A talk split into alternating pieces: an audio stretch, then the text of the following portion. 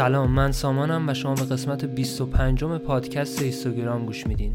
خب تو این قسمت گفتگوی داشتیم با شکوفه عزیزی، دانشجوی دکترای رشته کامپیوتر، و با شکوفه راجع به آینده هوش مصنوعی و تأثیرش توی عکاسی صحبت کردیم. به نظرم قسمت جالبی شده، امیدوارم که خوشتون بیاد.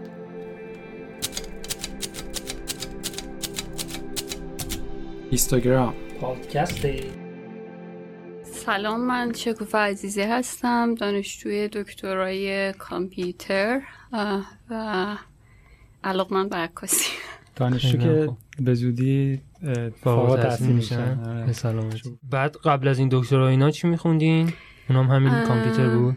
من لیسانسم و فوق لیسانسم هم کامپیوتر انجینیرینگ بوده، ولی سخت افزار. بعد سال آخر مسترم که در واقع کارشناسی ارشدم، خیلی علاقه‌مند شدم به ایمیج پروسسینگ و یکم تغییر فید دادم توی مالتی مدیا پروسسینگ و توی سکیوریتی مالتی مدیا کار میکردم. بعدش که دیگه اومدم یو بی سی برای دکترام، کاری که اینجا میکنم با تصاویر پزشکی کار میکنم، یعنی مدیکال ایمیج پروسسینگ، و فوکس اصلی کارم هم ای آی، یعنی هوش مصنوعی و دیزاین الگوریتمایی، مثلا یادگیری ماشین برای استخراج اطلاعات از تصاویر پزشکی. تعریف ایمیج پروسسینگ هم برامون میگین؟ تعریف مثلا تکست بوکش اصلا یعنی چی؟ تعریفی که فکر کنم همه ازش بتونن استفاده کنن اینه که خب اسمش هستی پردازش تصویر. خب این شامل این میشه که ما بتونیم پیکسل‌های تصویر رو بخونیم و ازشون اطلاعات استخراج کنیم، یا بتونیم پیکسل‌های تصویر رو بر اساس حالا نیازی که داریم تغییر بدیم، یا ادیت‌هایی که نیاز داریم روش انجام بدیم. این کلا میشه ایمیج پروسسینگ. بعد هوش مصنوعی هم میشه مختصر برای شنونده توضیح بدیم؟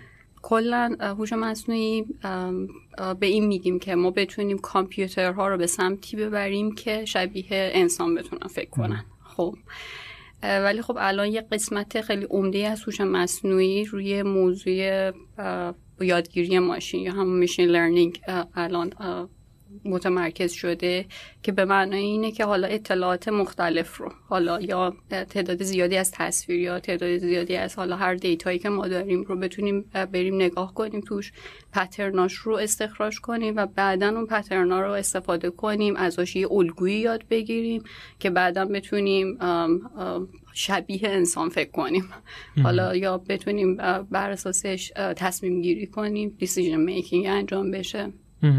بعد این توانایی های ماشین با توجه به طبیعتا دانشی که الان داریم، این قابلیت اینو داره که واقعا به جای برسه که مثلا مثل انسان فکر بکنه؟ چیزی که هستش اینه که خب به هر حال هر چیزی محدودیتی داره.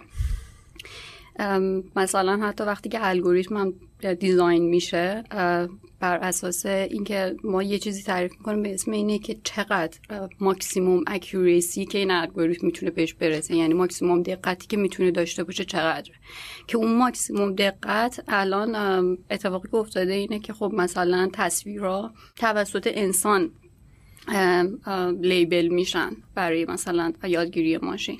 برای همین خطاهای انسانی الان توی یادگیری وارد شده، برای همین خیلی وقتا همیشه ما توی یه دونه حلقه حرکت میکنیم که خیلی بیشتر بهتر از انسان نمیتونه بشه، و خیلی وقتا خیلی دقت میرسه به دقتی که انسان داره توی مثلا پیش بینی کردن حالا هر تسکی که داریم. در واقع علتش هم اینه که خب هوش مصنوعی از اطلاعات انسان‌ها استفاده میکنه تا یاد بگیره دیگه، درسته؟ بر همین همیشه یه محدودیتی اونجا هست، ولی خب میتونیم همیشه آرزوشو داشته باشیم دیگه، به خاطر اینکه انسان همیشه آرزوهاشو داره و سعی میکنه به اون سمت بره. من خودم به شخص فکر نمی کنم که این یه چیزی باشه که حالا در ده سال آینده یا بیست سال آینده اتفاق بیفته، ولی آره شاید در زمانهایی که خیلی از الان جلوتر، صد سال اگه که جلوتر بریم، آره شاید آه. چیزی که اشاره کردید اتفاق بیفته. اینو به خاطر این پرسیدم که یه کنفرانسی بود تو همین یو بی سی اتفاقا رفته بودیم، یکی از استادایی که اینجا تو همین زمینه ای آی اینا ریسرچ میکرد اومده بود و بچه‌ها ازش میپرسیدن که مثلا اگر کارمون فلان چیزه، مثلا اگر کارمون تر، ترجمه همزمانه، آیا باید نگران این باشیم که مثلا ای آی مثلا میتونه جای ما رو بگیره یا نه؟ میخوام ببینم مثلا از نظر شما همچین چیزی مثلا چه کارهایی توی مثلا یه دهه یا دو دهه آینده مثلا با نگران این قضیه باشن که کامپیوترها میتونن جاشون رو بگیرن؟ خیلی سوال جالب پرسیدید. روی موضوع خیلی بحث هست، خیلی وقتا دعوا هست، خصوصا مثلا من فیلدم مدیکال ایمیجینگ هست دیگه و خب خیلی از دیتایی که ما باش کار میکنیم دیتای مدیکاله که توسط دکترها و حالا رادیولوژیست ها مثلا لیبل میشن این دیتا و خیلی مقاومت الان خیلی شدیدی که در برابر این که قبول نکنن که ای آی میتونه مثلا جایگزین بشه یا ای آی میتونه ایمپروف کنه. بحثای خیلی زیادی روی زمینه هست، مثلا بحث اتیکس الان خیلی مطرح شده در زمینه ای آی، یعنی اخلاق چجوری قراره که اخلاق رو فالو کنه ای آی و کلن. ولی مسئله‌ای که هستش اینه که نمیتونیم بگیم که صد درصد مثلا میتونه ای آی جایگزین مثلا پزشکا بشه. البته یکی از اساتید خیلی برتر ای آی اینو یه بار مطرح کرده بود و خب یه دعوایی هم راه افتاده بود سرش که ای آی میتونه جایگزین پزشکا بشه بعد از مثلا ده سال. ولی من خودم بیشتر ای آی رو یه چیزی میبینم که قراره که مکمل همه چی باشه و ایمپروف کنه همه چی، یعنی به سمت بهبود بریم و اگه که مثلا یه پزشکی نمیتونه یه چیزی رو تشخیص بده یا خارج از توانشه یا مثلا مایکروسکوپ های خیلی مثلا دقیق میخواد و مثلا اینو خیلی سریع نمیتونه انجام بده، ای آی بیاد کمک کنه به پزشک که راحت تر بتونه مثلا تصمیم بگیره و این توی باقی زمینه ها خب قابل ترمیمه.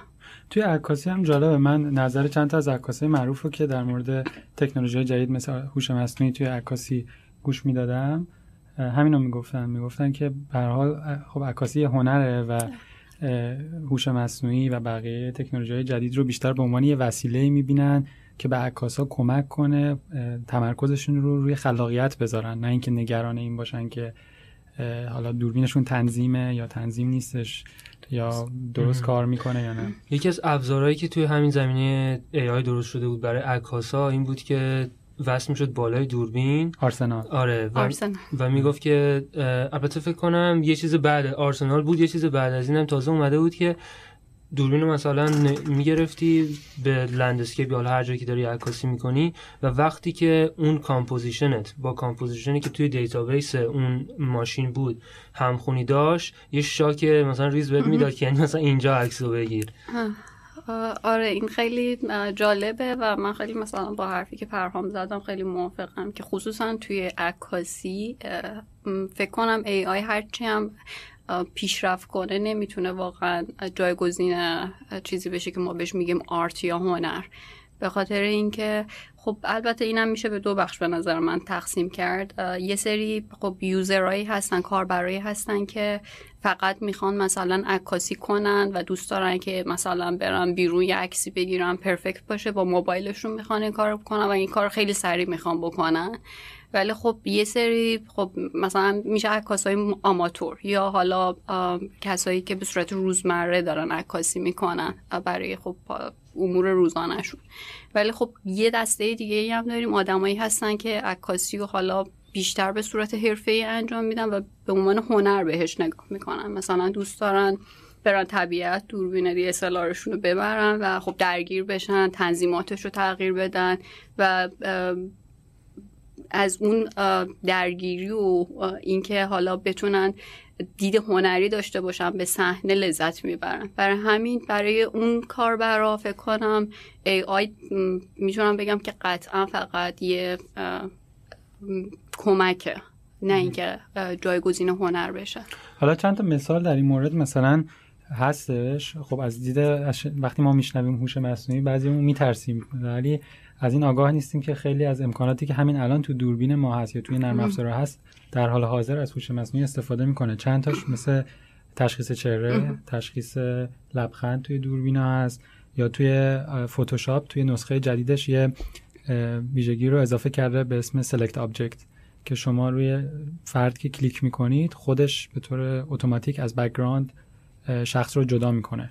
یا گوگل مثلا توی این آیو کانفرانس جدیدش یه سری قابلیت‌ها رو معرفی کرده بود که عکس‌های سیاه‌سفید رو رنگی می‌کرد یا به صورت اتوماتیک مثلا شما از کسی پورتره می‌گیرید پشت سیاه‌سفید می‌کنه، چهره شخص رو رنگی می‌کنه. اینا هم همه از ویژگی‌های هوش مصنوعیه که خیلی‌هاشو ما شاید تا حالا استفاده کردیم یا حتی رد آی دیتکشن بله. که قرمزی چشمو می‌گرفت یکی از اولین تقریبا فکر کنم اولین بله اولین کاربرد هوش مصنوعی توی که هیچ وقت جلوی خلاقیت کسی رو هم نگرفت و خیلی به پیشرفت حتی هم شاید کمک کرد. فکر کنم یه ذره ساده لوحانه هم هست که فکر کنیم هیچ تأثیری نخواهد گذاشت توی مثلا کار عکاسا. مثلا شما همین یعنی ساده ترین تأثیری که مثلا تکنولوژی گذاشته این کیوسکای عکس پرسونالی هست.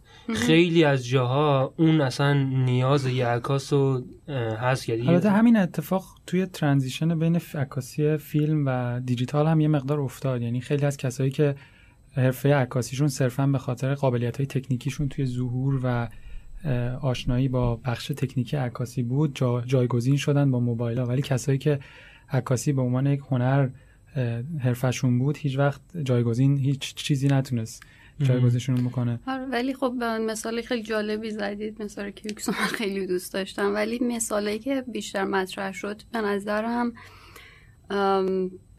بخش اتوماسیونه، یعنی که این فقط ای آی نیست و در طول زمان خیلی اتفاق افتاده. یعنی وقتی که مثلا یه دستگاهی اومده به یه کارخونه اضافه شده مثلا تعداد کارگرها رو کم کرده، یا مثلا اگه یه دستگاهی پیشرفته تر شده مثلا توی اون بخش توی کارخونه دیگه نیازی نبوده که حالا مثلا اگه که ده نفر کار میکنن دیگه اون ده نفر باشه، مثلا دو نفر کافیه.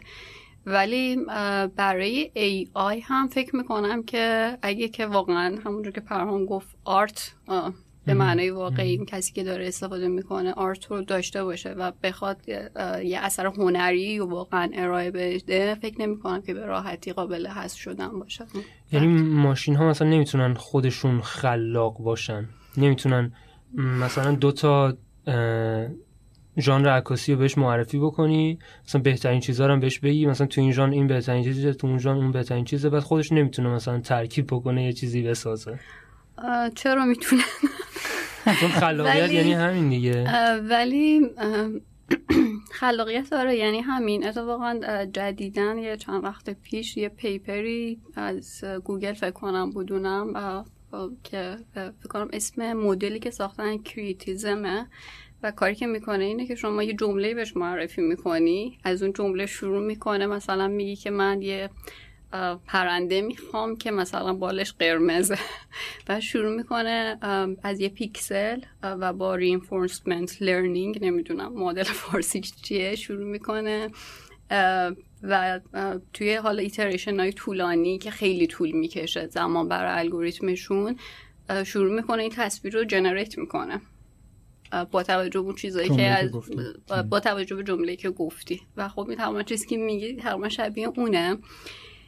ولی الان حتی الگوریتمایی داریم که مثلا برای بیوتیفاینگه، یعنی مثلا میره عکسایی که گرفتی شما رو مثلا همه رو میره نگاه میکنه و مثلا بهت میگه که مثلا این عکس از بقیه خوشگل‌تره تو این ده تا عکسی که گرفتی. یعنی خب میتونه کامپوزیشن رو پس تشخیص بده، الگوریتما میتونه تشخیص بده که مثلا تو دوربینت فوکس بوده یا نه، یعنی فوکس و دپتو کاملا میتونن تشخیص بدن. و اینو از کجا تشخیص میده؟ در واقع از اطلاعات عکسای بقیه مردم تشخیص میده درسته؟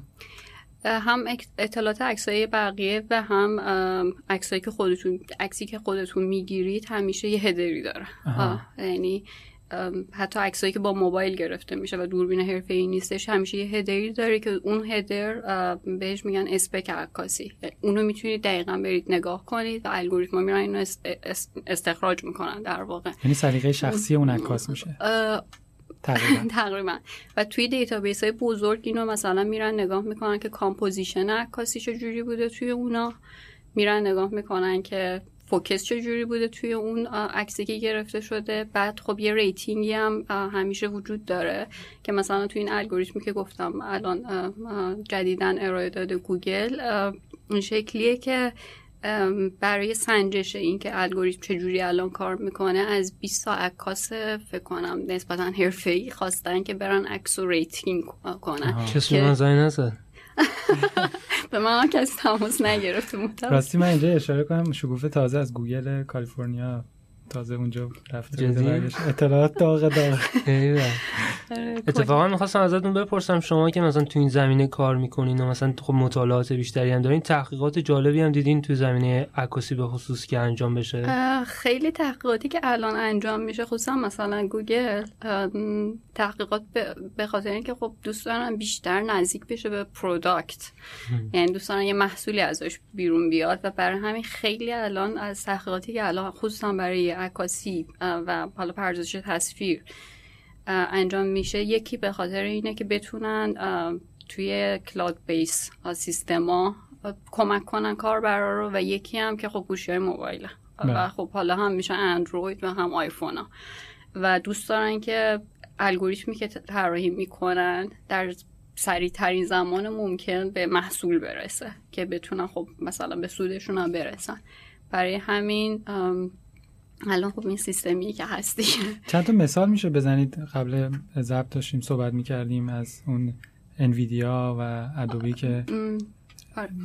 مثلا انویدیا یه الگوریتمی که الان جدیدن دادن اینو برای این پینتینگه و به این معنیه که خب مثلا شما تو تصویرتون یه پارتی حذف شده یا نیستش توی تصویرتون، یا مثلا این اتفاقی که میفته و خیلی هممونم باش درگیر بودیم اینه که تو مثلا یه عکسی گرفتی از یه مثلا سینیه و خب مثلا یه سری آدم هم ویزیتور توی اون مثلا حالا فرض کنید که یه محیط تاریخی رفتید ویزیتورا بودن آره و دوست دارید که حذفشون کنید.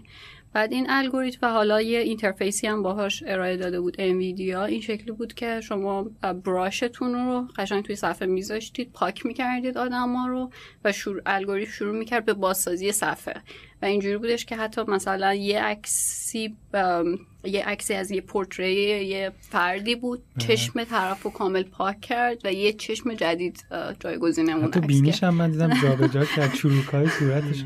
یعنی این وقتی این کارو میکنه، وقتی شما پینت میکنید این میگرده توی دیتابیس مشابه اون صورتو پیدا میکنه جایگزین همچین کار. بهترین بهترین بهترین قسمتی که میتونه جایگزین کنه و در واقع ریجنریت میکنه، حتی اینجوری نیستش که کامل جایگزین کنه آه. اینو از اسکرچ یعنی از پایه اینو شروع میکنه و بازسازی میکنه.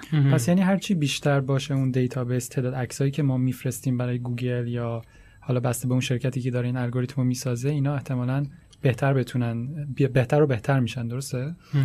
بله هر چه دیتای بیشتر بهتر. این من خواستم همینو بگم چون فتوشاپ الان یه ابزاری خب خیلی وقت داره برای اینکه آدما رو ریموو بکنه، مثلا از کنار خود عکس برمی داره مثلا میذاره جای اون، ولی خب مثلا شما دارین یه میدون آزادی مثلا دارین عکاسی میکنین، هزارها نفر همونو عکاسی کردن، شاید مثلا بتونه که از جاهای دیگه که خالیه مثلا برداره بذاره اونجا، یه چیزای اینجوری. ادوبی هم روی این کار داره میکنه، یه اصلا یه بخش جدیدی تو ادوبی راه افتاده به اسم سنسی که کلا کارش آرتفیشال اینتلیجنسه و تو سایتش ویدیوشو ببینین کارهای خیلی عجیب غریبی دارن میکنن که یکی از چیزایش که تازگی ریلیز شد همین سلکت آبجکت بود که تو ورژن تازه جدید فتوشاپ ریلیز شد و این شکلیه که ما قبلا مثلا می‌خواستیم پورتره رو پشتشو مثلا ورداریم یا عوض کنیم یه مگنت تول داشت با اون سلکت می‌کردیم، ولی با این سلکت آبجکت کلیک می‌کنین روی آدم انتخابش می‌کنه، وقتی پنج نفر باشن پنج تاشو خودش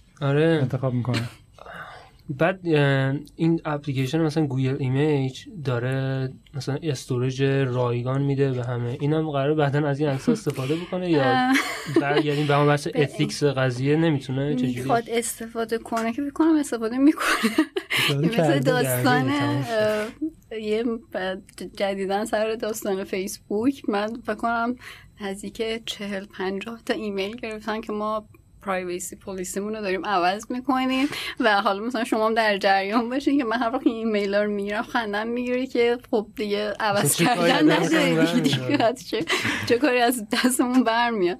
و خب اتفاقی که مثلا برای گوگل میفته، من خودم مثلا یوزر نکسوس پنج بودم مدت‌های خیلی زیادی و گوشی محبوبم هم بود واقعا، به خاطر اینکه ابزار دوربینش واقعا به نظر من خیلی خوب بود و خب الان هم که تو گوشه بعدی میبینیم که خیلی پیشرفته تر دارن اونا استفاده میکنن.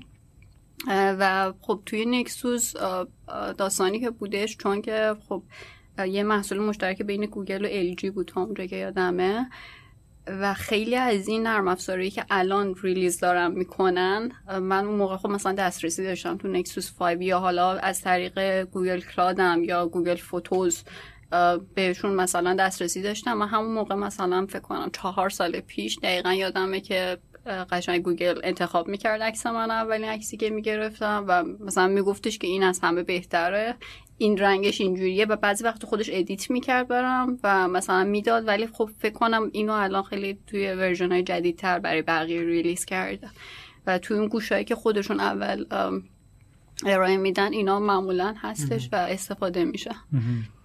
من یه نکته اینجا برای شنونده‌هامون بگم، با شکوفه هم داشتیم صحبت میکردیم، یکی از مدیرای ارشد بخش ایمیج گوگل دو سال پیش به عنوان استاد مدعوف توی دانشگاه فکر کنم استنفورد یک درسی رو ارائه کرد در مورد همین عکاسی، بعد اینو به صورت رایگان گذاشتش توی یوتیوب و فکر کنم هنوزم موجوده. اگه کس بعد شنونده‌ها علاقه علاقه دارن بیشتر در این مورد بدونن، بهتون توصیه میکنم حتما این سری ویدیو رو برین گوش بدین، رایگان هم هست و خیلی از مطالبی که توی این مجموعه ایشون ارائه دادن بعدن توی محصولات جدید گوگل، توی نرم افزارهای جدید گوگل همش اجرا شد و خیلی جالب بود. حالا یه یه مسئله دیگه هم هستش، اینه که چقدر هوش مصنوعی و ماشین لرنینگ میتونه کمک کنه که به صورت نرم افزاری ما خیلی از قابلیت‌های سخت افزاری دوربینا رو جایگزین کنیم. مثلا توی عکاسی یکی از چیزهایی که خیلی برای عکاس جالبه تار بودن پس زمینه است وقتی پورتره میگیریم که بهش میگن بوکه، یا مثلا وقتی که زوم میکنیم، خب عکاسا دوست دارن لنز زوم داشته باشن ولی توی موبایل‌ها میبینیم بعضی وقتا با زوم دیجیتال با کیفیت خیلی خوبی میتونه این اتفاق بیفته و این یه بحثی رو به عنوان کامپیوتیشنال فوتوگرافی ایجاد کرده. چجوری میشه با نرم افزار واقعا خیلی از این قابلیت‌های سخت افزاری رو تا چه حدی میشه به قول من رپلیکیت کرد یا بازسازی کرد؟ بستگی خب یه مقدارش که خب بستگی داره که سخت افزار چقدر محدودیت داره و چقدر میتونی تو از سخت افزار استفاده کنی. فکر کنم یه دونه از مثال‌های خوب این که بتونه نرم افزار سخت افزار رو پوشش بده این مسئله بود که فکر کنم برای عکس پورتری یا مثلا برای اینکه میخوای تو فول فریم کنی، حالا توی مثلا مثال سادهش لنزایی که و فکر کنم مثال واضحش هم نکسوس بودش که فکر کنم برای اولین بار اینو استفاده کرد، وقتی که سنسورهای کمتری داشت اومد به جایی که سنسور زیاد کنه که بتونه عکس پیکسل پیکسل دقیقاً بتونه آره بتونه عکس حالا واید تری بگیره یا عکس پورتری بزرگتری بگیره یا بتونه دپت رو تشخیص بده، با با سنسورهای بیشتر اومد از تلفیق دوتا سنسور استفاده کرد یا مثلا از یک سنسور استفاده میکنه ولی خب قابلیت‌های نرم افزاری رو میاد بهش اضافه میکنه که بتونه اون قسمت رو پوشش بده. خب خیلی مهمه، مثلا خیلی از منتقدین من میخونم که میگن گوشی‌های پیکسل با یه دوربین میتونه همون طوری تصویر رو پس زمینه رو تار بکنه که یه اپل با دو تا دوربین میتونه. دیجیتالیه یعنی دیجیتالی. دیجیتالی. یعنی با همین هوش مصنوعیه، با ایمیج پروسسینگ ایمیج پروسسینگ که خب اگه مثلا تو بیشتر گوشی‌های موبایل برای اینکه این قابلیت اضافه بشه، خب مثل اینه که میان مود عکاسی رو عوض میکنن بره. مثلا مود رو میذاره روی پورتری و مثلا حال دوست داره که بک‌گراند مثل لنز دور واقعی دوربین مثلا بلری باشه، خب این خیلی عکسیه که خب خیلی علاقه دارم بهش و خب کاری که میکنه اینه که خب اولا بک‌گراند رو بعد از فورگراندش مثلا تشخیص بده که خب این یه الگوریتمه، وقتی که اینو تشخیص میده میاد با توجه دوباره به همون الگوریتم‌های ماشین و یادگیری جایگزین میکنه بک‌گراندت رو با چیزی که لرن میکنه از بک‌گراند به عنوان حالا عکسی که فوکسش کمتر و بلیری تره و اونو جایگزین میکنه. الان این گوشه‌ای که دو تا یا حتی سه تا دوربین دارن اونا ترکیبی از دیجیتال و فیزیکیه یا اونا هم فقط یه دونه شه؟ کدومه؟ مثلا آیفون به صورت خاص خیلی بستگی داره که برای چه کاربردی بخوان استفاده کنن. خیلی وقتا اتفاقی که میفته اینجوری نیستش که وقتی مثلا سخت افزار خوب گذاشته مثلا سه تا دوربین داره فقط مثلا یه دوربین رو استفاده کنه یا فقط از قابلیت سخت افزاری استفاده کنه. حتی وقتی که ما مثلا با سه تا دوربین مواجهیم خیلی وقتا یه سری الگوریتم‌های خیلی پیچیده‌ای باید اجرا بشه که بتونن دو تا تصویر رو مثلا تلفیق کنن یا اطلاعات مناسب از دو تا تصویر بکشن بیرون. ولی خب اتفاقی که حالا مثلا نسبت به حالا نمیدونم آیفون و نکسوس افتاده اینه که خب با سخت افزار کمتر تونسته قابلیت بهتری بده. نه الان یه این یه بحثی شده توی عکاسی مثلا گوشه جدید هاوی پی بیست پرو یکی از بهترین دوربین‌ها توی موبایل‌ها شده که سه تا دوربین داره، یه دو تا دوربین با رنج معمولی داره که یکی سیاه‌سفیده یکیش رنگیه و سیاه‌سفید و رنگی وقتی ادغام میشن میتونه تو شرایط تاریک بهتر عکس بگیره چون پیکسلای دوربین سیاه‌سفید بزرگتره و از دوربین سوم که مثل پورتریت مود اپل برای عکسای زوم استفاده میکنه و برای اینکه بتونه دپتو تشخیص بده. و نمونه پیشرفته ترش یه دوربینی به اسم لایت که این یه استارتاپ بود، بهتون توصیه میکنم حتما ببینین سایتشو. این یه دوربین این یه دوربینیه که تقریبا اندازه یه موبایله و شانزده تا دوربین داره. اینو هولوش سه سال پیش دو سال پیش شروع کردن و شانزده تا دوربین داره با فاصله کانونی‌های مختلف، واید، تله، میدیوم، با اپرچرهای مختلف و کاری که میکنه اینه که این وقتی بسته به شرایطی که دارین عکس میگیرین بعضی وقتا ده تا از دوربینا، بعضی وقتا چهار تا از دوربینا، بعضی وقتا شانزده تاشون عکس میگیرن و به صورت نرم افزاری اینا تلفیق میشن و میتونه تا پنجاه و دو مگاپیکسل عکس درست کنه، میتونه تو شرایط خیلی تاریک با ترکیب کردن عکس‌ها عکس‌های جالبی درست کنه و یه قابلیت دیگه هم داره که شما میتونید عمق و بعداً بوکه رو بعداً تغییر بدید چون اطلاعات عمق ثبت شده. و از یه طرف این ایده وجود داره که بیایم با بیشتر کردن تعداد لنز و دوربین اطلاعات دیتای بیشتری بدیم به سیستم، از یه طرف اپروچ گوگل وجود داره که با همین دیتایی که داریم تا میتونیم کارهای مختلف انجام بدیم. البته بستگی داره که چقدر قراره که پیچیدگی اضافه کنم. دو تا پیچیدگی هم اینجا وجود داره، یکی اینه که اولا چون که ما خصوصا توی زمینه موبایل مشکل اینه که چه سخت افزاری قراره که این حجم از دیتا رو پروسس کنه خب که فکر میکنم این واقعا یه محدودیتی داره براش. یعنی ما نمیتونیم پروسسینگ سریع بدیم به خاطر اینکه اصلا چنین پروسسورایی وجود نداره. خب که البته یه بخش از تحقیقات الان روی این متمرکزه که بتونن پروسسورایی ایجاد کنن که به سریع ترین حالت ممکن الگوریتمای ای آی رو اجرا کنن و ریزالت تولید کنن ازش. و قسمت دوم پیچیدگی هم اینه که چقدر پیچیدگی به کاربر تو میدی، یعنی که کاربر خصوصا همون بحث که اول کار داشتیم این که کاربر موبایل و خصوصا برای همچین الگوریتمی بیشتر یوزرایی هستن که آماتورن بله. یعنی که خیلی دوست ندارن که درگیر پیچیدگی کار بشن و خیلی تنظیمات خیلی زیادی رو تغییر بدن و خب اضافه کردن دوربین و حالا اضافه کردن یه تنظیمات خیلی زیاد برای اون آماتور خیلی جالب نیست. برای همین ممکنه که مقاومتی باشه که فکر می‌کنم این اتفاق توی یکی از موبایلای که جدیدن ال جی رو میگم. آره ال جی فکر, فکر می‌کنم سه تا دوربین داره، سه تا قابلیت همچین چیزی و کاربرا خیلی هوای پی بیست آره پی بیست فکر کنم که خیلی من ریویوهای مختلفی میخوندم که کاربرا خیلی دوست ندارن. حالا درسته که ماها دوست داریم بریم سیتینگ رو عوض کنیم، اپرچر رو عوض کنیم، نمیدونم با آیزوش بازی کنیم و اینا، ولی آماتورا خیلی اپروچ فکر کنم مثلا آیفون رو خیلی دوست دارن که تو میری عکستون میگیری و آیفون خودش همه کارا رو انجام میده، فقط فقط دکمه رو فشار میدی.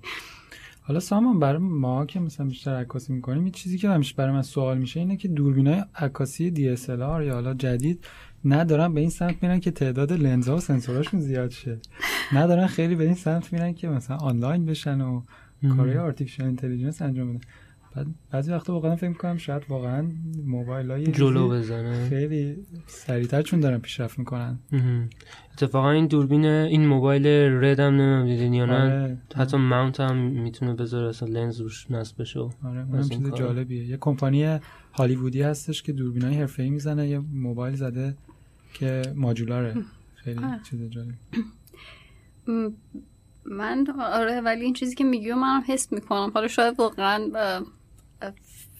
فلسفه‌ای که دارن شرکت‌های دی اس ال آر دنبال میکنن همینه که اون قسمت هنرش جایگزین نشه، ولی خب واقعیت اینه که یکم کنتر هستن. مثلا مثال این که شرکت‌های دی اس ال آر کنترن، اونو که خیلی طول کشید که وای فای و حالا وایرلس بیاد اضافه بشه به دوربینا. تقریبا ما فکر کنم سه ساله یا هر چی دو ساله تقریبا داریم. کنون نمیدونم، ولی نایکون اولین دوربینش که میتونست همچین چیزی رو ساپورت کنه سه سال و نیم پیش ریلیز کرد.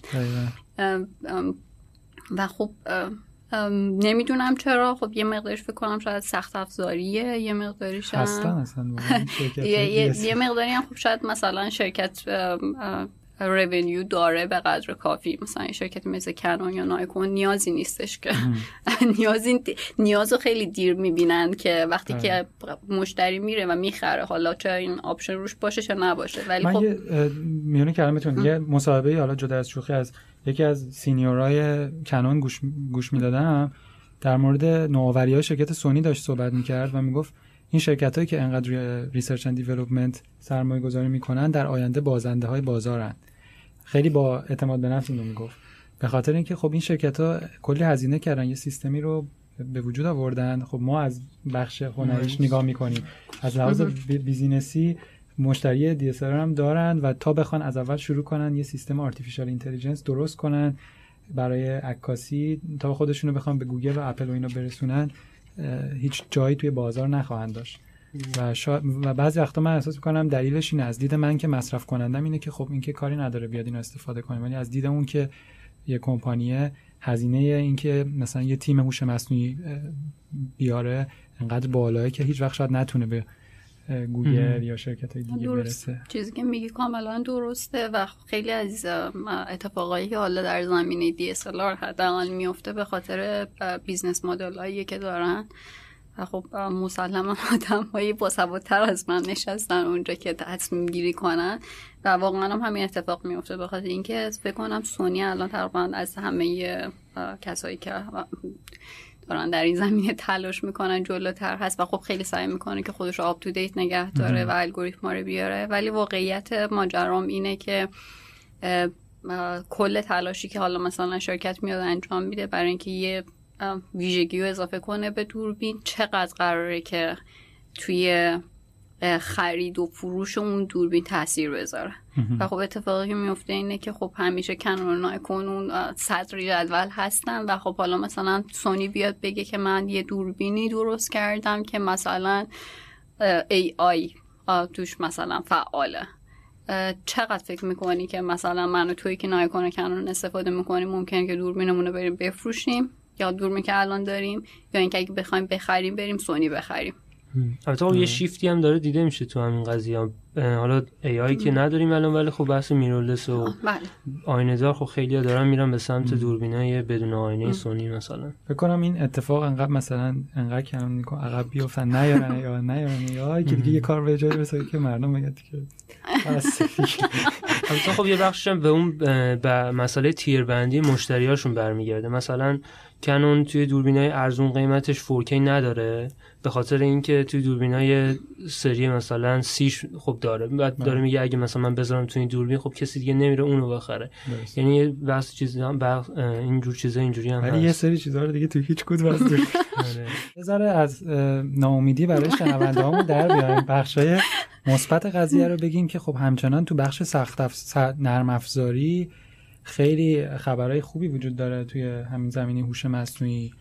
حالا اتوماسیون ادیت هستش، همین آبجکت ریمووال هستش و به نظرت دیگه تو چه زمینه‌هایی میتونه هوش مصنوعی کمک کنه؟ توی پست پروسسینگ میدونی وقتی عکسو گرفتی با دوربین همین کنون قدیمی تو من یه یه چیزی داشتم میخوندم که یکی از کاربردهای خیلی مهمه این ای آی میتونه این باشه که این اینو من خودم به شخص مشتریش میشم اگه واقعا یه چیز خوبی بیاد، یه نرم افزار خوبی ارائه بدن، اینه که خب مثلا کسایی که با دی اس ال آر کار میکنن فکر کنم هممون میدونیم که شما مثلا میری توی یه صحنه ده تا عکس اتلیست از اون صحنه میگیری و بعد خب با پروسه‌ای هستش که قراره که ادیت کنی. من خودم خیلی وقت ندارم، برای همین مثلا ده تا هارد دارم که پر عکسه و حالا چیز جدیدی که داشتم میخوندم اینه که و خیلی خوبه، یعنی واقعا من مشتریش میشم اگه همچین چیزی بیاد، اینه که میره مثلا ده تا عکسی که از یه سین گرفتی رو نگاه میکنه با توجه به سلیقه عکاسی تو و پارامترهای دیگه، مثلا اینکه عکس فوکسش چجوریه، کامپوزیشنش چجوریه، از اون ده تایی که برات انتخاب میکنه و میگه که خب همین رو نگرد و بقیه رو دیلیت کن. جای شکی نیست.